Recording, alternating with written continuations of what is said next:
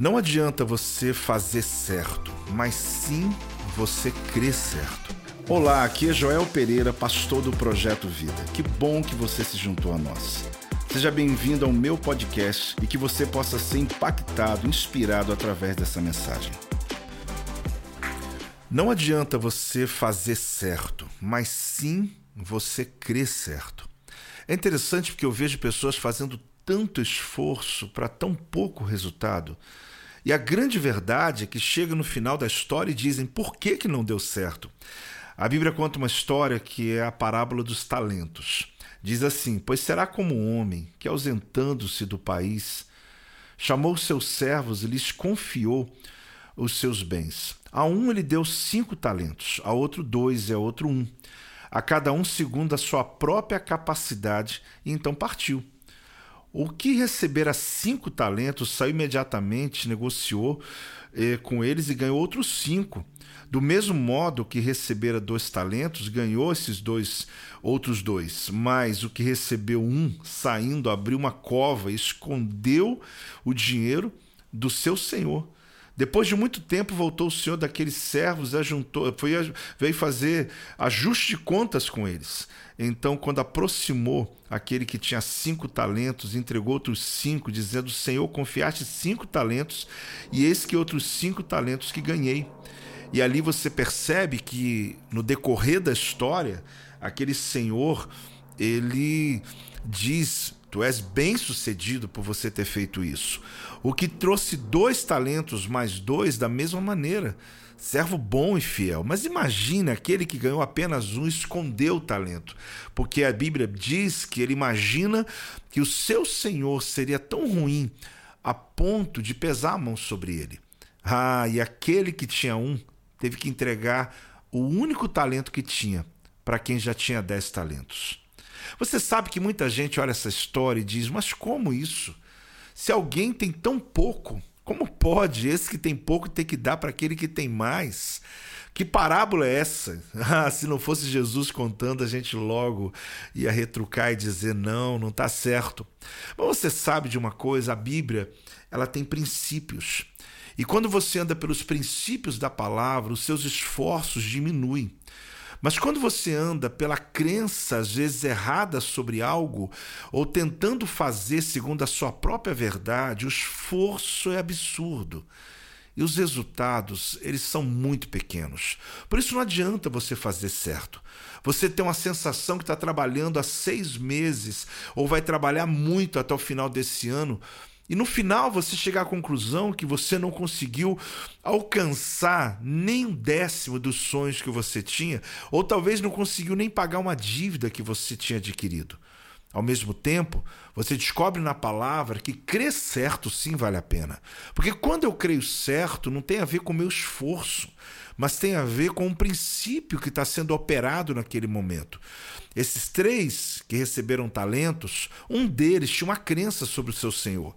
E ele realmente dizia: Meu senhor é duro, ele não, ele vai pesar a mão sobre mim.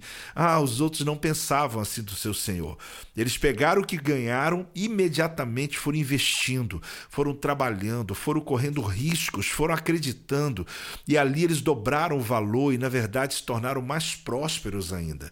Eu vejo nas Escrituras muitos momentos como esse, como aquele dia que o profeta chegou na casa de uma viúva, ela com o filho dela ao lado, e o profeta disse: Olha, traz um bocado desse bolo, dessa farinha que você tem aí.